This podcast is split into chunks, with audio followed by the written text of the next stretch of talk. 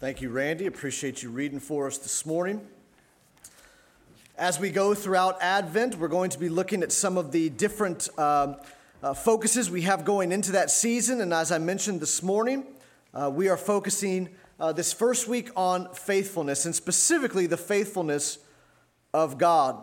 And in Psalm 100, we find one of the beautiful pictures and songs that the early church had that they would sing together for God's glory. And what I want to show you this morning is I want to show you what true worship of God is based on. Because as we go through this season, we're going to try to make worship of God based on how many presents we get or who does what for us. And so often we lose sight of the fact that worship belongs to God, not simply because of what he can do for us, but primarily worship belongs to God because of who he is.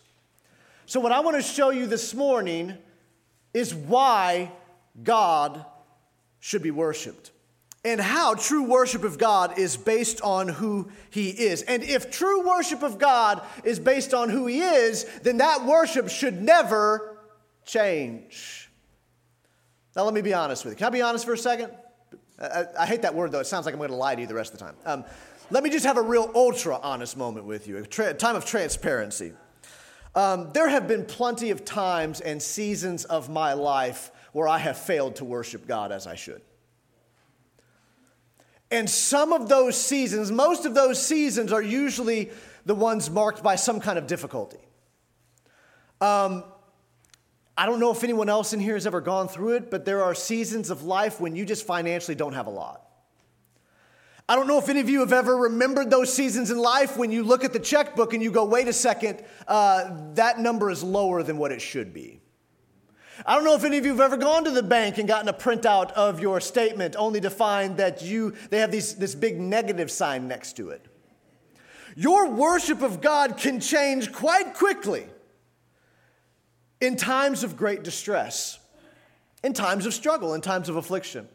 And in my life, that has certainly been true. One of the things that I think God's word points us to is that worship of him does not fluctuate based on circumstances, because who God is doesn't fluctuate. And if that's what worship is based off of, then even when the checking account is negative 1,000, God is still God. And even when the kids are acting like jerks, God is still God. Even when your job is in the tank, God is still God. And as such, we have reason to worship. And what I want to show you from Psalm 100 is God's call that you and I would worship him.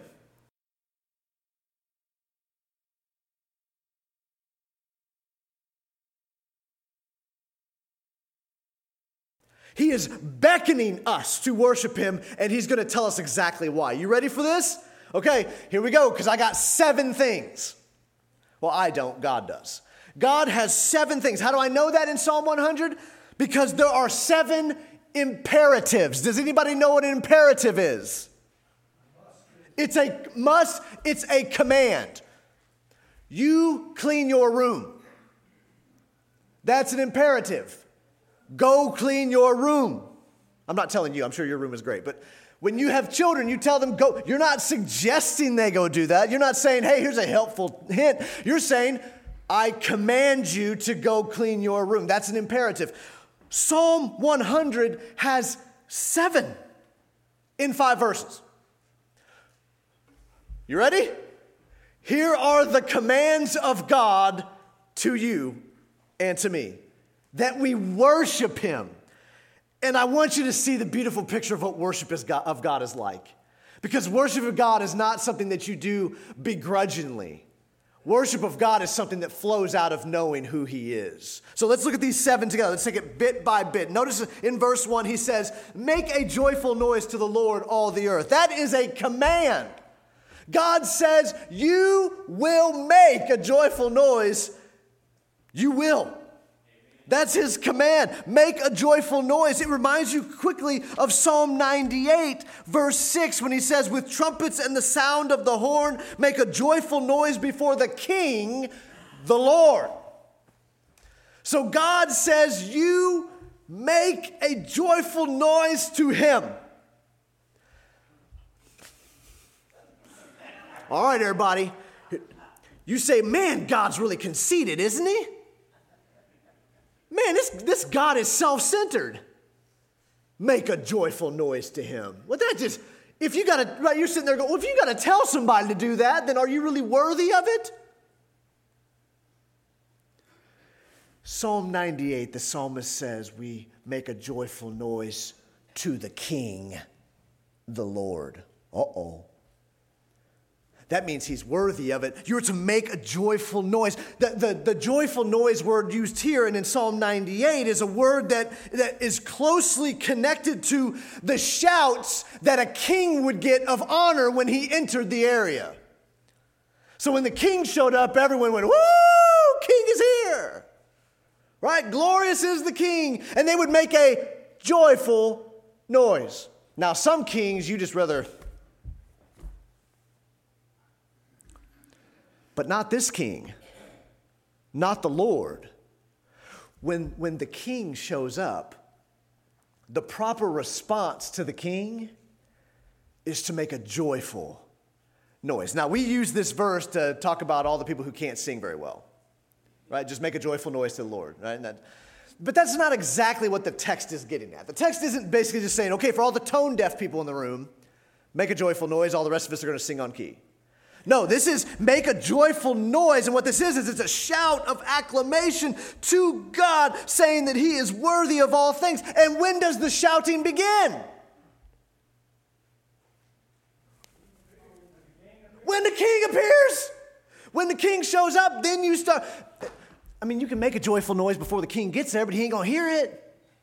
You're going to make a joyful noise when the king shows up because you're excited the king is there. Well, God says make a joyful noise to the Lord, all the earth. So when the king appears, joyful noise is what is expected in worship of God. Well, let me ask you, has the king appeared? The answer is yes.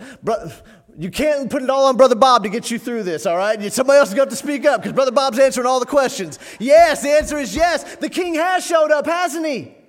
You're about to unwrap presents because of it. The king has shown up, and as a result, he deserves joyful noises being made when he's there. Well, let me ask you, is God still present right now?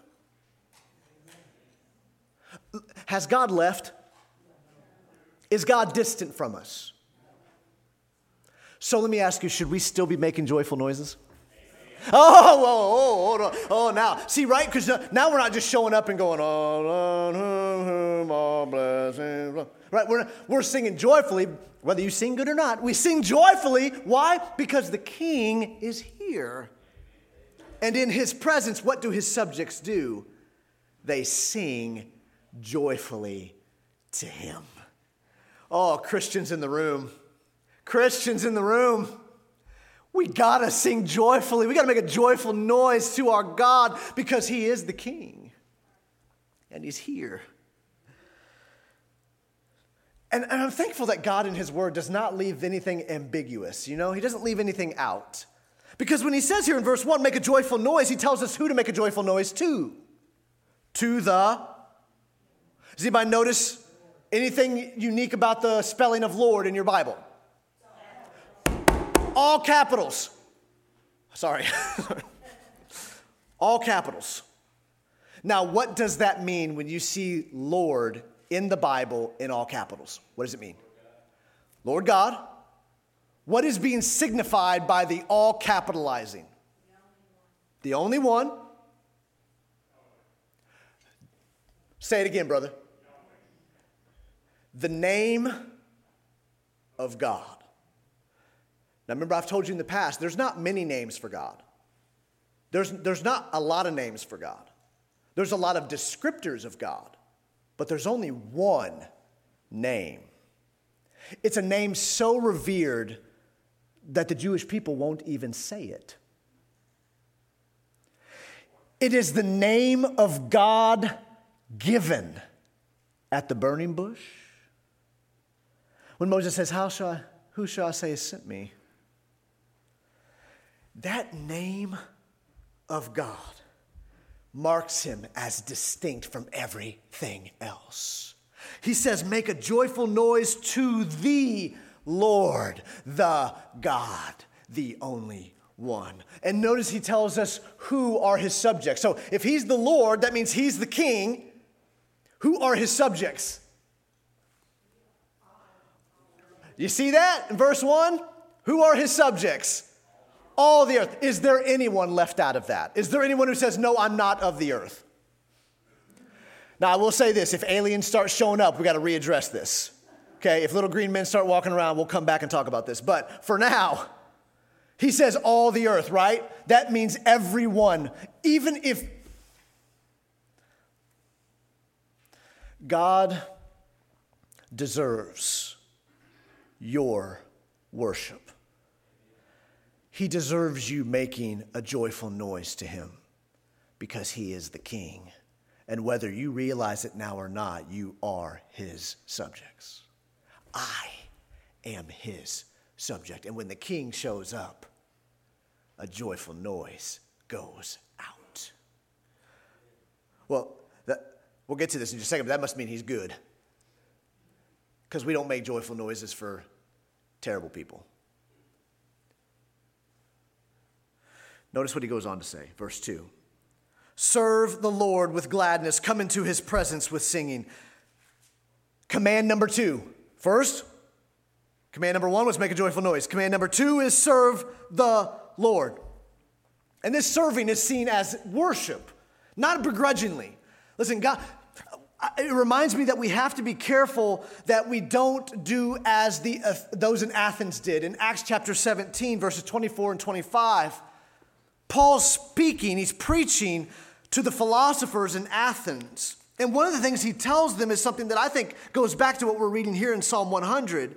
He says in Acts 17, I'll read it for you, verse 24. He says, the God who made the world and everything in it, being Lord of heaven and earth, does not live in temples made by man. Verse 25, nor is he served by human hands as though he needed anything, since he himself gives to all mankind life and breath and everything. What I don't want you to get from this word serve here is that somehow God is needy. This isn't like, oh, God needs a hand. He needs help. Because God doesn't need anyone to do anything for him. As Paul says, he does not need to be served by human hands as though he was lacking something. When we serve God, we're not coming to him going, well, we got to help God out because he's, you know. No, we serve God. We serve the Lord with gladness because we love him. And it's our act of worship. Remember Romans chapter 12. Would someone turn to Romans 12 for me? Bible drill time? Will someone go to Romans 12 for me? I want you to read something. Romans 12. Verses 1 and 2. When you get there. Someone read it when you get there. Romans 12, verses 1 and 2. Go ahead, read it for me, Donna. No, Romans 12. I beseech you, therefore, brethren, by the mercies of God, that you present your bodies and even sacrifice, holy and acceptable unto God, which is your reasonable service. And be not transformed to this world. But be not conformed to this world, but be ye transformed by the renewing of your mind, that you may prove what is that good and acceptable. Do you notice what Paul says in Romans chapter 12, verse 1? He says, I appeal to you, therefore, brothers, by the mercies of God, to present your bodies as living sacrifice, holy and acceptable to God, which is your spiritual worship. It's your rightful service to God. Your rightful service and sacrifice to God is to present your entire life to him. That is your reasonable service considering what God's done for us. So what he tells us here in Psalm 100 is serve the Lord with gladness, and that serving is an act of worship, not because God needs something, but because we get to serve him. That's our sacrifice to him, is we will give our entire lives for him. It's worship of him because he deserves it. And notice he says that we're to serve him with gladness. That means with joy. That means with pleasure. It doesn't, oh, all right, I'll serve God. If I have to, Man, this serving of God is with gladness. Why? Because he's a good king. And out of worship for him, we serve him with pleasure. Well, why would you serve with pleasure? Why would you serve God with pleasure? What has he done for you or me? And everything's a cheat. You can. Everybody says everything, all right? That's a cheat word. You got to give me specifics now. He gave us eternal life. What, is it hard to serve the king who laid down his life for you? Is it difficult to serve the king when he gave up everything? Is it hard to serve the king when he climbs up on the cross and dies? No. That serving of the king is with gladness because we have been set free. That's the service to a king who has liberated you from slavery. When the king liberates you from slavery, the rightful act of worship is to serve him with gladness forever. Woo, that's the king. And he's worth that. So 1, make a joyful noise. 2, serve the Lord with gladness. 3, he says, come into his presence with singing. What? Isn't that the problem the Bible tells us exists throughout the whole thing? Is that we want to be with God, but we can't because we're sinners and he's holy. And here, God says worship is seen in coming into his presence with singing. Let me help you out, Christians in the room. What we're celebrating on Christmas morning is not just some cool stuff. We're not just celebrating some good teaching or some good feelings. What we're celebrating through this season is the truth that our God beckons us as the king to come into his presence.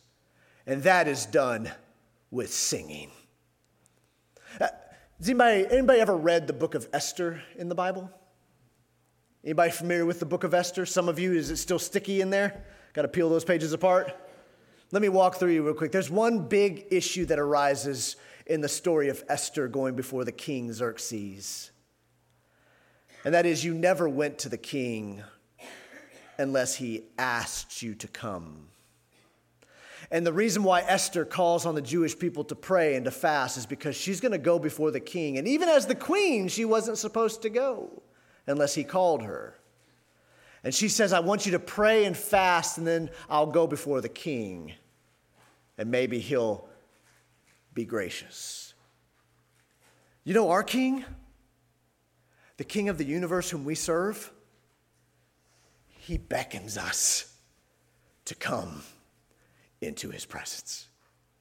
God's not saying, stay out for now, I need some time alone. Just come back next week. No, the king we serve, the Lord God, he beckons us to come into his presence at all times. Well, how can we do that as sinners? Oh, wait, by the blood of Jesus shed. Because like we noticed on Wednesday when we taught on the temple, when Jesus breathed his last on the cross and he died, the veil in the temple was torn. The veil that separated God from man was torn from top to bottom.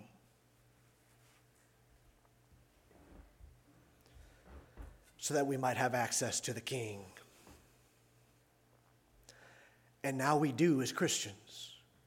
We have access to the king, and he beckons us to come into his presence. But I wonder how many times he's beckoning us to come, and we're like, later, I'll see you later. I'll be there later. This is the king who gave up everything for us. He died and rose again, and he says, come, my children. Whew. I don't know about you, but that's a gift that only Christ can give, is access to the Father at all times. And he says we worship him by coming into his presence with singing. That's joyful too. 4, he tells us in verse 3, know that the Lord, he is God. It is he who made us, and we are his. Notice we are his. Notice we are his people and the sheep of his pasture. So number four, we're commanded to know that the Lord, He is God. So we're commanded to make a joyful noise. We're commanded to serve the Lord. We're commanded to come into His presence. And we are commanded to know that the Lord, He is God. This is more than just having intellectual knowledge about it. This is an experiential, I know He is God. And this is something that can only be brought in the heart of someone who has been changed. That we are to know that the Lord, He is God. It's amazing to me that we can know God at all. I mean, how big is He? He's huge. And the fact that we can know God at all is an absolute mark of His grace. Because God didn't leave us alone in the dark. But He brought the light of the knowledge of who He is through His Son, Jesus. I'm telling you, the beautiful thing about Jesus is that He has revealed the Father to us in a way that has never been done before. Jesus was the exact representation of the Father to humanity. And the only reason we're able to know God is because God made Himself known to us. This King doesn't sit lofty and distant from the people. The King stoops to His subjects. He condescends Himself willingly that we might know who He is. Can I help you this morning? Can I help me this morning? I don't want you to lose sight of the fact that God stooped to you. He didn't bow down to you. He condescended Himself so that you might know Him. He reveals Himself in ways that you and I can understand, and that alone deserves worship forever. You could have never known God. I could have never known God if He hadn't shown up and said, "Here I am. This is me." Oh. What we're celebrating over this season is not just that we get to kind of know about God. It's the fact that we get to know God as our Father. Notice what He says we're to know about Him. One, that He is, which means He exists. So if you're here this morning and you don't believe God exists, you got some explaining to do. Because there's a lot of stuff that don't make sense if there is no God. And primarily, you shouldn't really study the Bible then, because it's all about the God who exists. He tells us right from the beginning, He is. Not was, He is God right now. The only one. Not only that, He is God, which means He is the ruler. He's the King. If you want to know who's in charge of all this, it's Him, because He's God. He is the God who made us.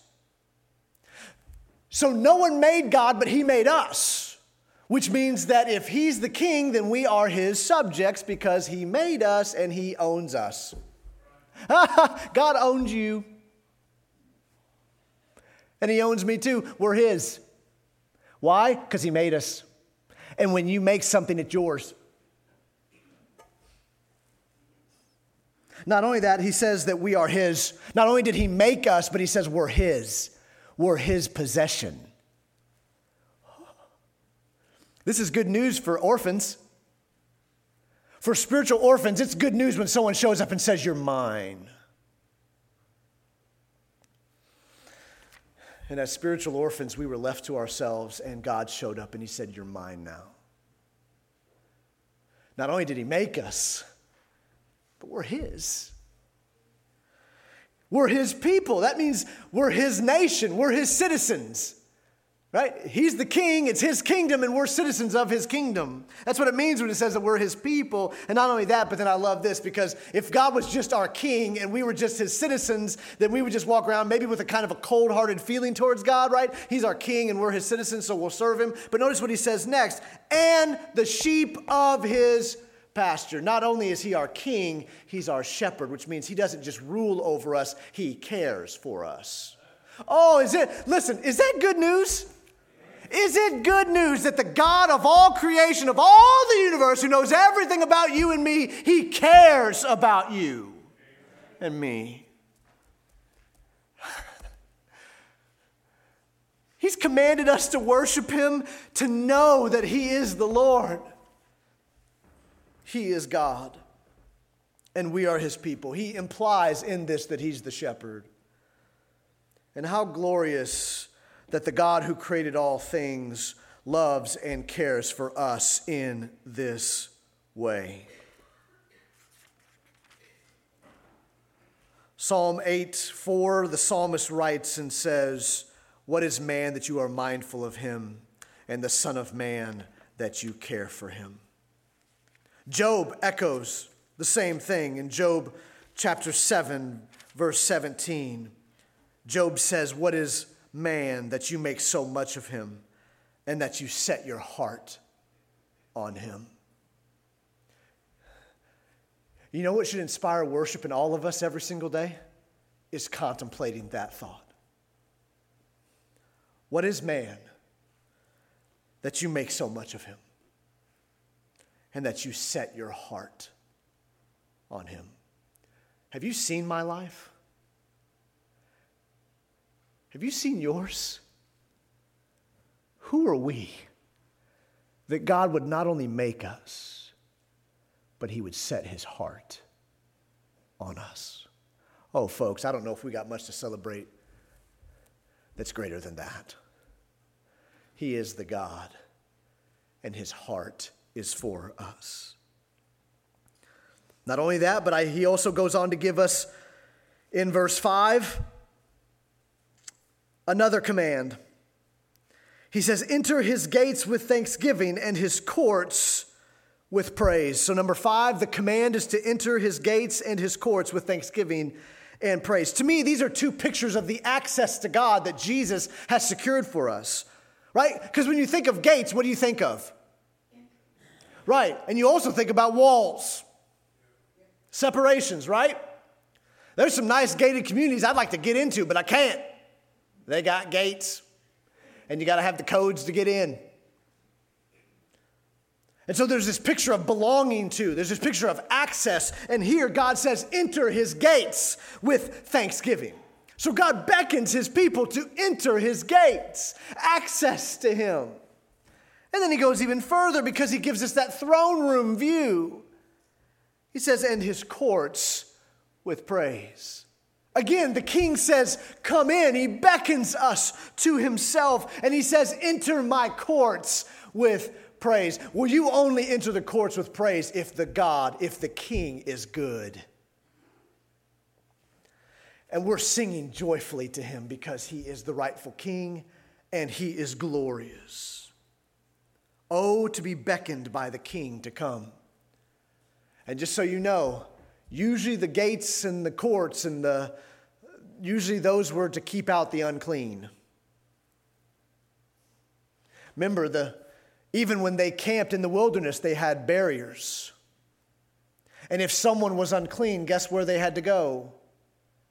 Outside the camp. This beckoning to enter his courts with praise, to enter his gates, unclean people can't do that. Only clean people can. And that's not because we cleaned ourselves, but it's because God cleanses his people, and he beckons us to come into his gates and his presence, never to be cast out again. Number 6, look at this. Number 6 already. He tells us to give thanks to him. Again, that's another command. We are commanded to give thanks to God, which, when you think about it, we should willingly be doing, regularly be doing, because he deserves thanks. When you say thanks to someone, you're expressing gratitude for them. And God's always worthy of gratitude. God's always worthy of thanksgiving because not only of what he does for us, but because of who he is. He is the good, compassionate, loving God. And then number 7, bless his name. Oh, no, I like to bless my name a lot of times. But we're called and commanded by God to bless his name. It means to speak of his excellence. It means to speak of his excellence. Listen, everywhere we go as Christians, guess what we should be found doing in worship of our God? Blessing his name everywhere we go. Speaking of his excellence every step we take, in our homes, in our neighborhoods, in our jobs, in our schools, in our church. We are to bless his name. And when you bless the name of God, you're not just blessing the title he's called by. The name of God refers to who he is. So to bless his name is to speak excellently about who he is, his character. It is to speak with excellency about the fact that God is compassionate and gracious and loving. He's also just and righteous. It's to speak with excellence about who he is. And sometimes we just like, well, God hasn't done much for me lately, so I haven't got much to say. You have reason to bless his name right now because of who he is. I have reason to bless his name right now because he is loving, compassionate, awesome, kind, gracious, merciful, just, righteous. All those things deserve speaking of. And God didn't save us so that we could be quiet and stand in the corner until he comes back. God saved us that we might proclaim and bless his name everywhere we go, to the ends of the earth. All right, everybody ready for this? Here it is, verse 5. For the Lord. All right, anytime you see the word for, it means God's usually explaining or giving you the basis for why he's asked you to do something. Okay, so he's given us 7 commands. Make a joyful noise, serve the Lord, come into his presence, know that he is God, enter his gates, give thanks to him, bless his name. For, because the Lord is good. Not because your bank account is in the black. Not because your kids finally did what you told them to. Not just, for the Lord is good, and he's good even when all that junk is happening. Yay, God! We have reason to worship him and to continue because he is good. And if he is good, that means everything he does is good. It means everything he brings into your life is good. And he deserves praise for that. Make a joyful noise, serve the Lord, come into his presence, know that he's God, enter his gates, give thanks to him, and bless his name because the Lord is good. And he's good whether everything's tanking around you or not. Can I remind you that in Acts chapter 16, Paul and Silas are sitting in a prison in the middle of the night, and they're singing praises to God. They're not singing praises to God just simply because, our circumstances are great, so now we're going to praise him. They're in the middle of a prison. They got shackles on their legs. They're tired from being beaten and having to travel all over the place. They're probably exhausted out of their minds. And guess what they're found doing at midnight in the middle of the prison? They're praising God. Why? Because God is still God. He's still God. Good. Praise doesn't depend on how the bank account's going. Praise doesn't depend on how the job's going. Praise depends on who God is. And the psalmist says he's good. Don't ever forget it. He's good. I can't forget he's good. And he deserves praise. He deserves all that worship. When life is doing this, God's still good. And you need to be reminded of it, and I need to be reminded of it when I'm bummed out or when I'm like, oh, the world's ending. I make a joyful noise. I serve the Lord. I come into his presence with singing. I know the Lord is God. I enter his gates. I give thanks to him, and I bless his name because he's good. And he always will be. He'll never change. And then he gives us a couple of descriptions of his goodness. Just in case you were blanking on how God is good, notice what he says.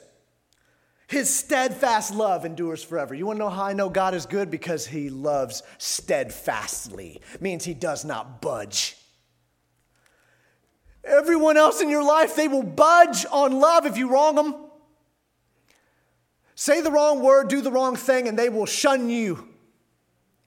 But the Lord, his love is steadfast. You want to know how God is good?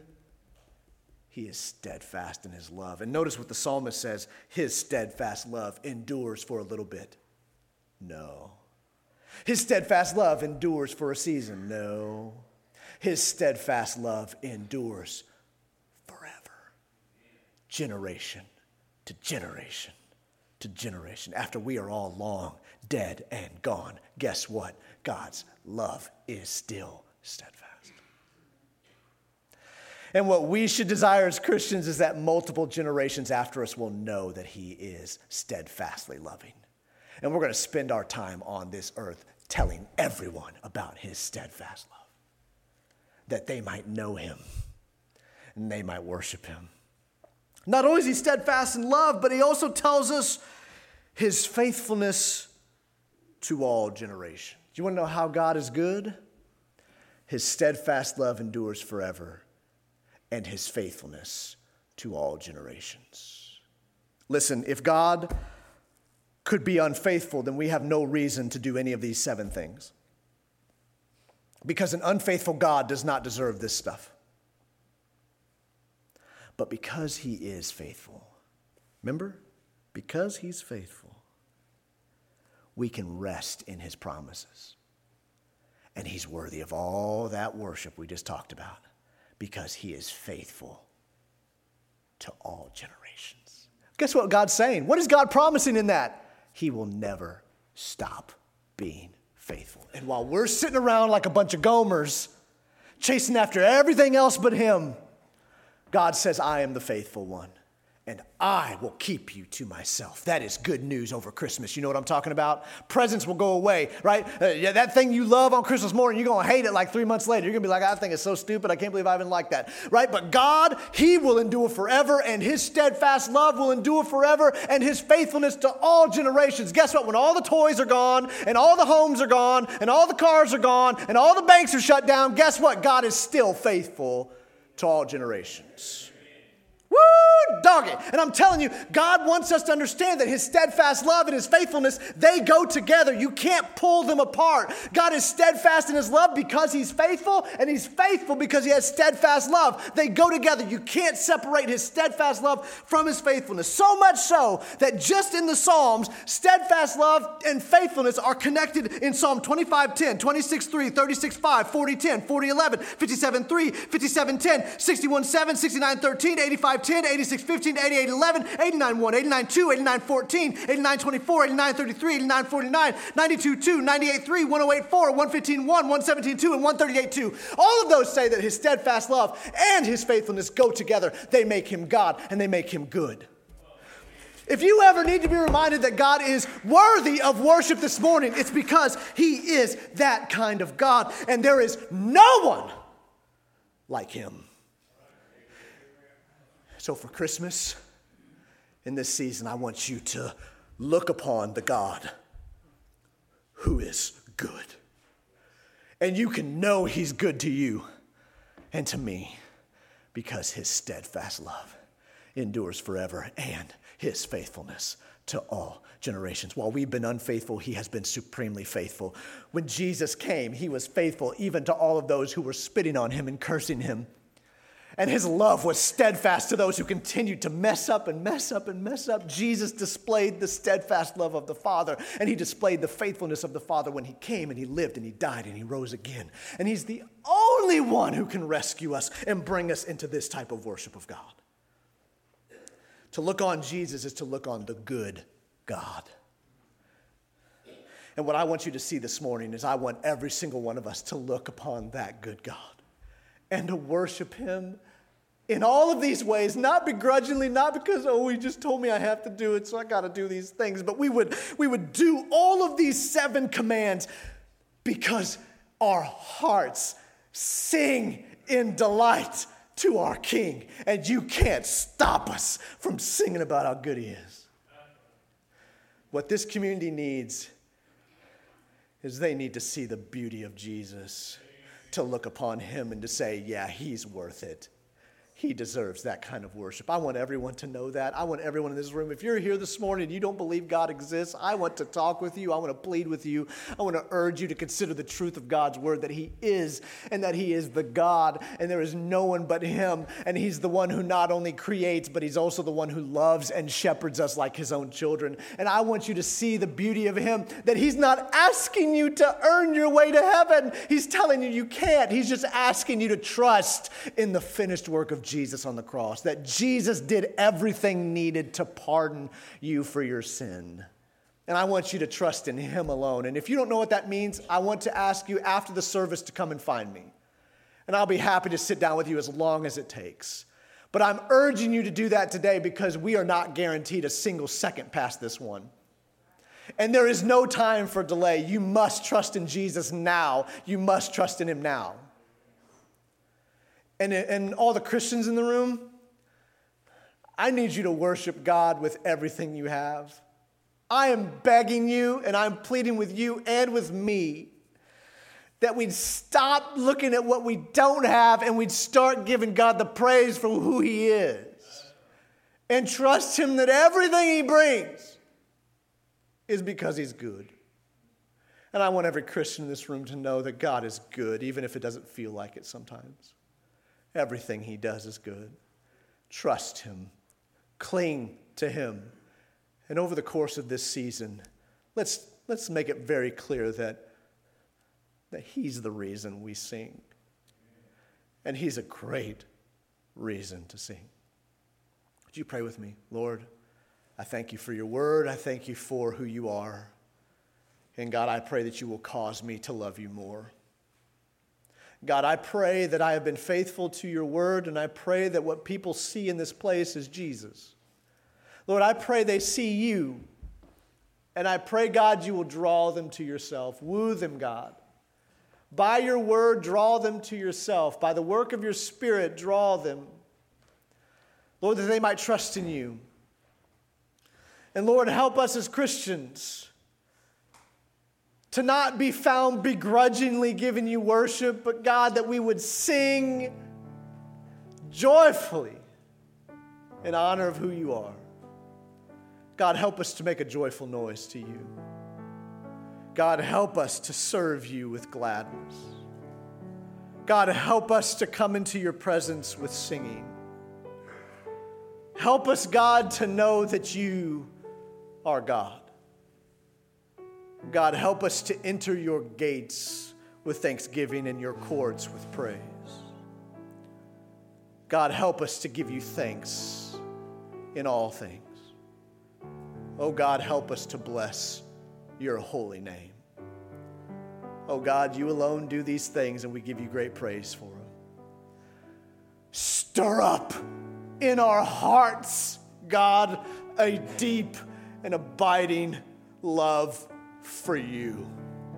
Take our wandering hearts and bind them to you, that you might receive praise, not just in the month of December, but every day and every second. Work among your people, God. Cause them to respond to your truth. I ask it in Jesus' name.